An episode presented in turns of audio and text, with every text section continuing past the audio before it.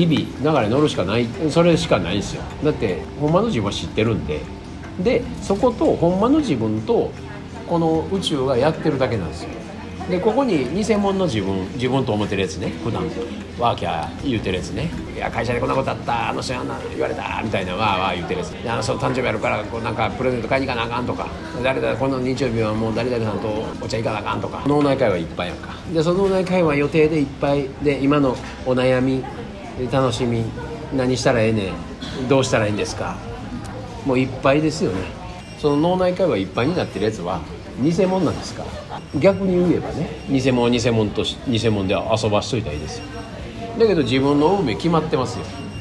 結婚することになってんやったら結婚相手も決まってます。それが今までの人生、自分は誰として生きてきたか、どういう会話を自分として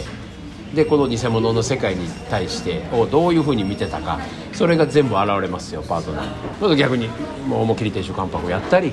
めちゃめちゃいい人やねんけど全然働かへんとか、いろんなだんだん出てきますよね。でそれでまたワーキャー騒ぎますよね、偽物の自分が。だからそんなことはみんなしてるだけなんです。だからほんまの自分どこにいてるんですかってことです。ほんまの自分生まれ落ちた時にもう設定決まってんのに、だからそこ任しといたらいいんですよ、言うたらね。そこはもう完全に任して、自分偽物の自分は脳内会話いっぱいにして遊んでてもいいわけですよ。でもそれは偽物の自分やって明確に覚醒してることが条件ですよね。それが自分や、どうしたらええねん、いつ結婚できんねん、どうしたら旦那どうしたらええねん、うちの子どう育てたらええねん、そんな疑問ばっかり宇宙に投げかけてたって全然知らんがなってなもんですよ。こっちは本来の自分、ソースの自分とその人を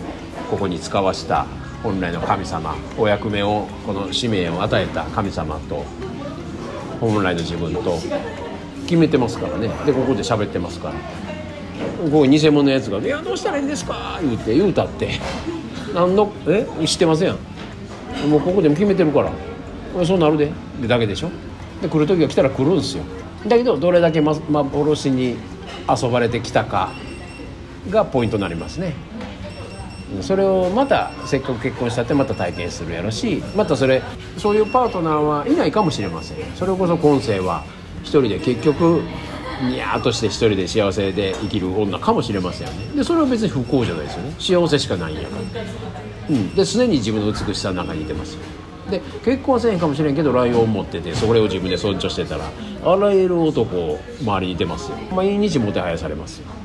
そのライオンのプライドのとこだけにおりゃね。で結婚はせえへん、赤ちゃん子供も産みませんでしたけどもてはやされましたね、ジョン様。でそれが正しい生き方でしたね、いいことですよね。トラでも持ってりゃで羊でも持ってりゃ、それがみんなのお手本になりましたね、みんなのためになりましたねみたいな、あなたの美しい人生がこんな人生もあるんやみたいな、誰かの憧れになったり誰かのお手本になったり、逆にあの人はあの人、あの人は特別、私は私っていうふうにできる人おったかもしれません。全部お役目あるんですよ。でそれお役目はもう分かるんですよ、動物で分かるんです